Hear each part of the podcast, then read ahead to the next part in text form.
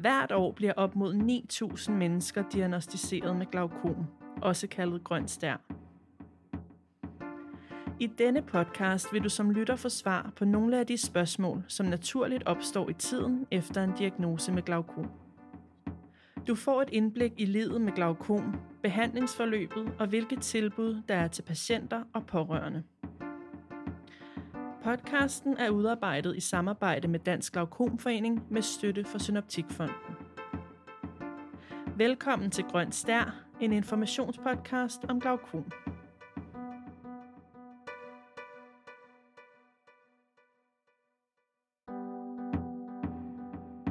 Denne episode handler om den medicinske behandling af glaukom.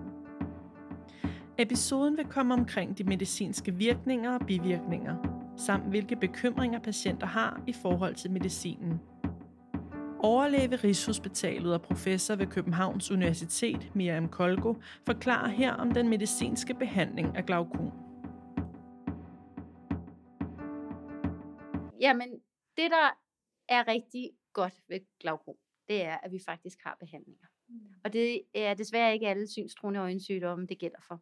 Men det gælder for glaukom. Og det betyder også, at det faktisk har en konsekvens, at man bliver opdaget rettidigt. De behandlinger, vi har, er alle sammen behandlinger, som sænker øjentrykket. Der er nogle nye behandlinger, som beskytter synsnervecellerne, som er under udvikling og under afprøvning, men det eneste, der er evidensbaseret på nuværende tidspunkt, er behandlinger, der sænker øjentrykket. Og at de behandlinger er øjendråber, de hyppigst anvendte. Der har for nogle år siden været et stort studie, som hedder Light-studiet, som viser, at det at behandle øjet med en speciel form for laser, som hedder Selective Laser Treatment, faktisk sidestilles med øjendråber. Det vil sige, principielt kan man, når man får opdaget sygdommen, vælge mellem at få øjendråber eller få lavet det, vi kalder en SLT, altså Selected Laser Treatment. Det er lige stillet nu. Det er noget nyt, det er kommet inden for, for de sidste år. Men stadig er det øjendråber, som er den hyppigste form. Så har vi SLT, så har vi andre laserformer, som man også øh, kan bruge. Det kommer lidt an på, hvilken undertype af glaukom det er. Og så har vi i sidste ende kirurgi. Og kirurgien går i sin øh, simpelhed ud på enten at lave et alternativt afløb, fordi det naturlige afløb ikke fungerer, eller facilitere det naturlige afløb, så det kommer til at virke bedre.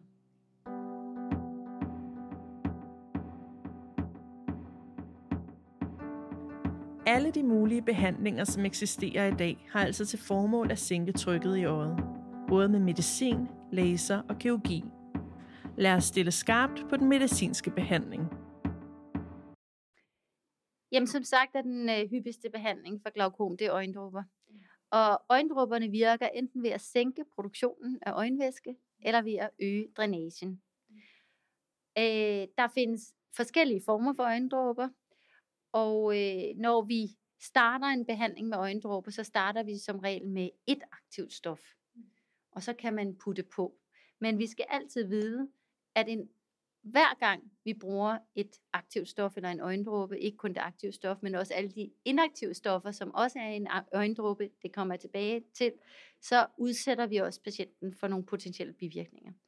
Jeg plejer at sige til mine patienter, at der findes ikke noget medicin, der virker uden at have potentielle bivirkninger. Det er utrolig vigtigt at informere om, så patienterne forstår vigtigheden af at drøbe, også forstår, hvorfor man skal drøbe, altså forstår, hvad er sygdommen for, for, for, for, for en, en, en, en ting, og hvorfor er det, det er vigtigt for mig at bruge de her øjendråber, som muligvis giver mig røde øjne, svineøjne, irriterede øjne, misfagning omkring øjnene, indsunkne øjne, bare for at nævne nogle af de hyppige bivirkninger. Øhm, vi kan sagtens optimere på den behandling, vi har. Desværre er det sådan, at de hyppigste øh, øjne, anvendte øjendråber, de indeholder noget, der hedder benzalkoniumklorid. Det er det samme, som er i odalon. Øh, sammen med Øjenforeningen kæmper vi for at få minimeret øh, brugen af Rodalon til patienter med, med, med glaukom. Øh, det er en, en debat, som, øh, som er vigtig, øh, og vi er der kommet lidt af vejen. Nu er det for eksempel ikke lovligt at putte benzalkoniumklorid i kopiøjendråber, hvor originalen ikke har det. Det synes vi selv er godt for patienterne. Det håber jeg også, patienterne synes. Øh, men der er mange patienter, der slet ikke er klar over, at en øjendråbe ikke bare er en øjendråbe. Der er mange patienter, der slet ikke er klar over, at der er forskel på, om man får en øjendråbe med benzalkoniumklorid eller en uden. Øhm, og det synes jeg er noget, som vi skal informere om. Der er desværre prisforskelle. Øh, det er som regel dyrere at få øh, dem uden benzalkoniumklorid, og det kan afholde nogen for at bruge det, der i hvert fald i mine øjne er den bedste behandling. Det er politik. Det er noget, øh, som jeg mener er vores forpligtelse til at tale øh, med, med forskellige øh, styrelser, Lægemiddelstyrelsen om, men også, øh, også nogle politiske beslutninger, som, som vi skal forsøge at, at rykke øh, på. Øjendråber er altså den hyppigste behandling af glaukom. Hvilke forskellige former for øjendråber er der på markedet? Klinisk professor for klinisk medicin ved Aarhus Universitet, Niklas Tellinius. Jamen, der findes jo sådan traditionelt set, det er fire stofgrupper, og, og så den femte er nu kommet på markedet her i, i 23 i Danmark. Og det øh, sigter jo på at enten øh, øge outflow gennem øjet, så trykket falder, eller skrue ned for kammervandsproduktionen. Og, øh, og på den måde vil jo begge, begge tilgang sænke trykket i øjet. Så det er det, det handler om at sænke trykket. Og øh, der har man jo nogen, der er mere effektive end andre, og derfor vil man jo typisk starte med det mest effektive øjendråber, som også øh, heldigvis har en ret øh, øh, øh, acceptabel bivirkningsprofil. Og det stoffer, som har en meget dårlig bivirkningsprofil, og måske ikke har lige så god effekt, det er jo så dem, man vælger til sidst. Så det, man typisk vil, vil vælge med, det er jo en prostaglandin analog, hvor der findes nogle forskellige forskellige slags af dem, hvor Latan og Prost var jo den, er det mest kendte. Den kom på markedet i 96. Så den har været tilgængelig i rigtig, rigtig mange år og har gjort rigtig mange gode ting for alle verdens glaukompatienter. Og den tolereres altså ret godt, og det er en af de mest effektive øjendråber, vi har.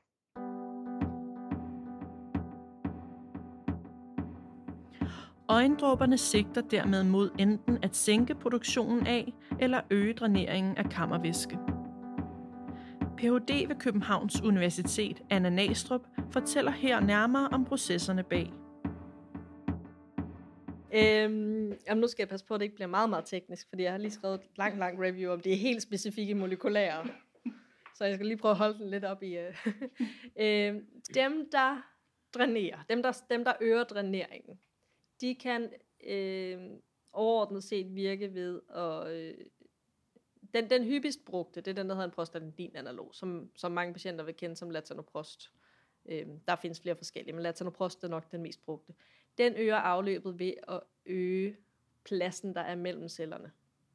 Så du har i det her afløb, der er jo en masse celler, og ved at nedbryde nogle proteiner i mellem cellerne, så øges afløbet, fordi der simpelthen er mere plads, så væsken kan komme ud så kan de også virke ved at øh, få cellerne til at slappe af.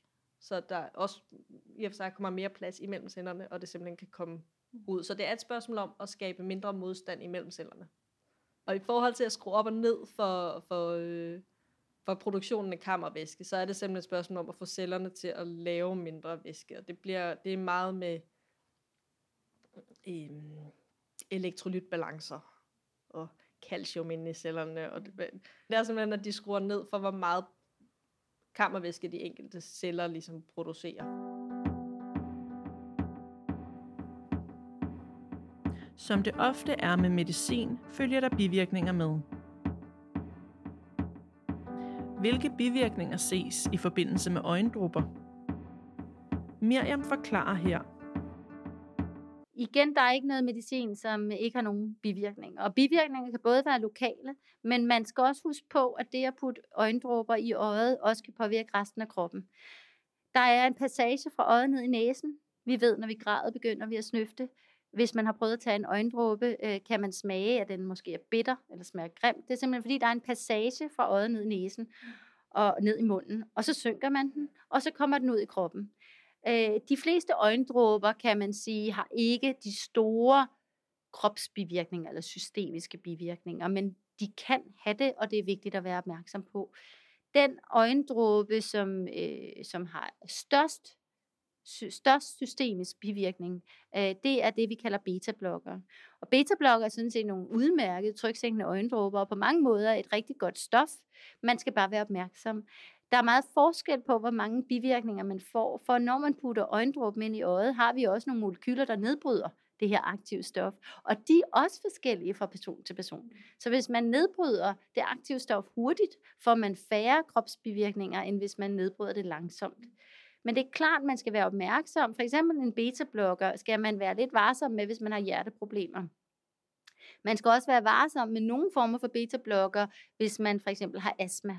For så trækker beta-blokkeren bronkierne sammen, og så får man endnu flere vejrtrækningsproblemer. Man kan også få nogle, altså man kan blive, øh, man, man, det kan påvirke humøret, man kan faktisk få en depression i nogle tilfælde. Potensen kan også blive påvirket, det vil sige, det er vigtigt, hvis man giver betablokker til yngre mænd, at man faktisk i talsætter det her, for det kan være et, et kæmpe problem. Og det er en lille smule tabubelagt, men ikke desto mindre meget vigtigt. Øh, men igen, det er, det er individuelt, så man skal informere om det, og så, så patienten er klar over, at det her, er, det her kan forekomme. Det er også vigtigt at sige, at der er nogle beta-blokker, som for eksempel ikke går på bronkierne. Det vil sige, bare fordi man ikke tåler den ene beta-blokker, kan det godt være, at man tåler en anden. Men igen, det er det, vi kalder stratificeret behandling, eller personalificeret behandling, individualiseret behandling, personalized medicine. Det er også utrolig vigtigt, når man snakker om, om glaukompatienter.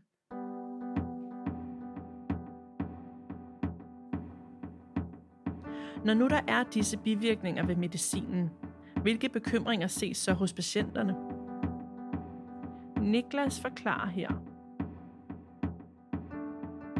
Ja, men øh, øh for at komme tilbage til det første, var, øh, så vil jeg bare sige, at det er rigtig vigtigt at lytte til patienten og hvordan de har det.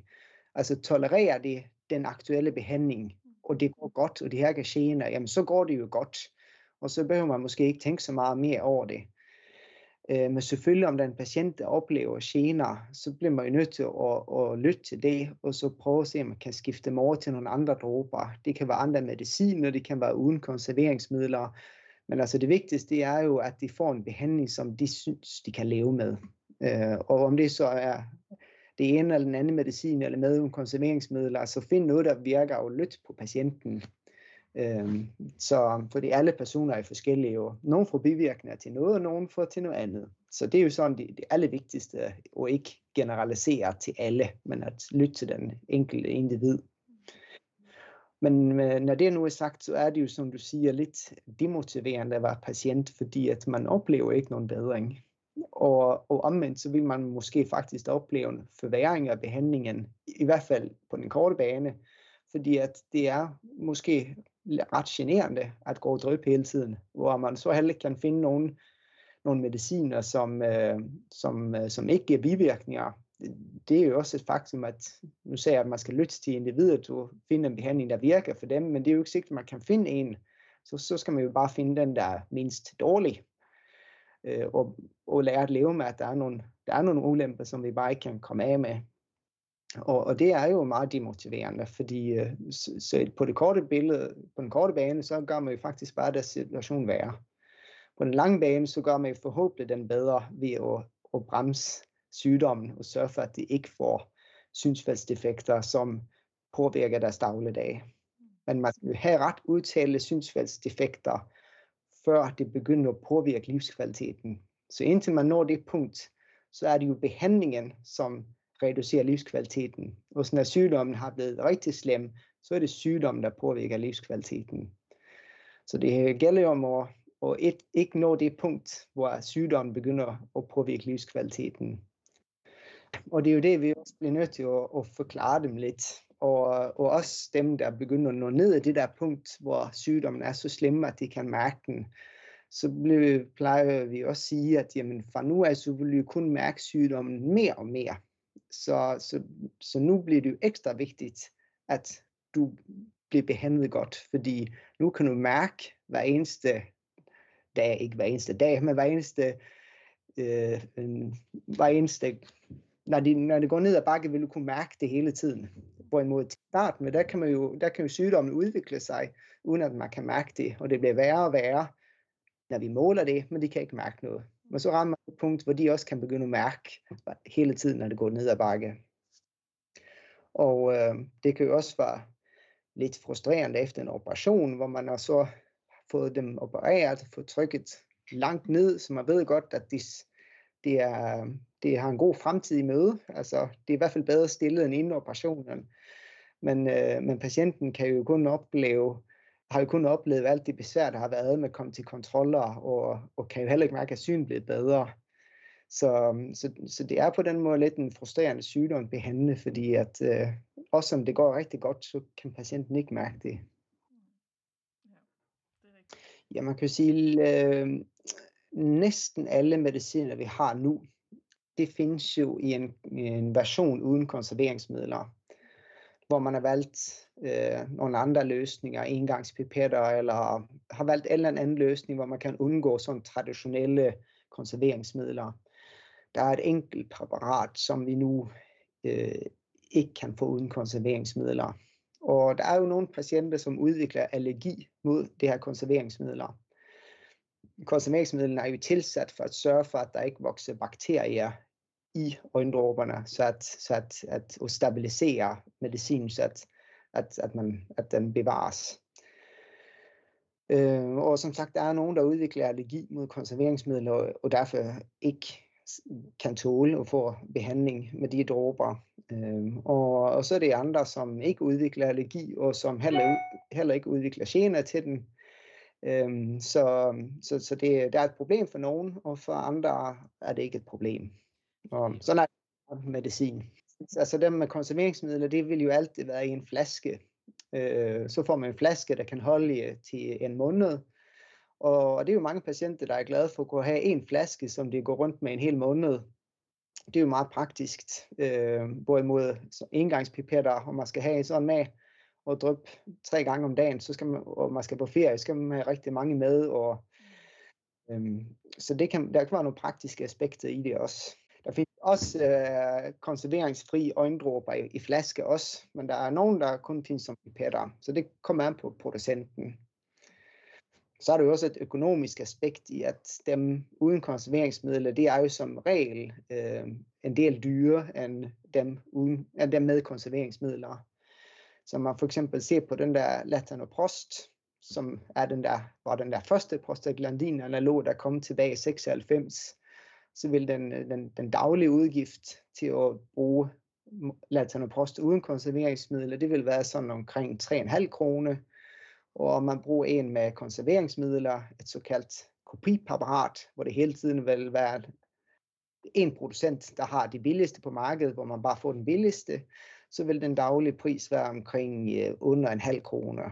Så, så det er sådan omkring en faktor 10 i forskel på latanoprost mellem den med konserveringsmidler og den uden konserveringsmidler.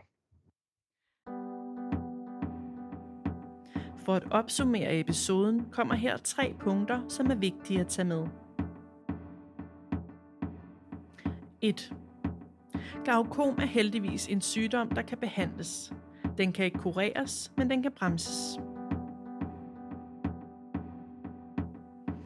2. Den hyppigste behandling er øjendråber, der sænker trykket i øjet. En behandling kan bestå af en eller flere former for øjendråber, og her er det vigtigt, at du er opmærksom på bivirkninger, da nogle af dem kan afhjælpes ved at skifte mærke. 3. Det er meget vigtigt, at du informerer din øjenlæge om eventuelle hjertekarsygdomme, da visse øjendråber tilsat beta-blokkere i så fald kan være problematiske at bruge.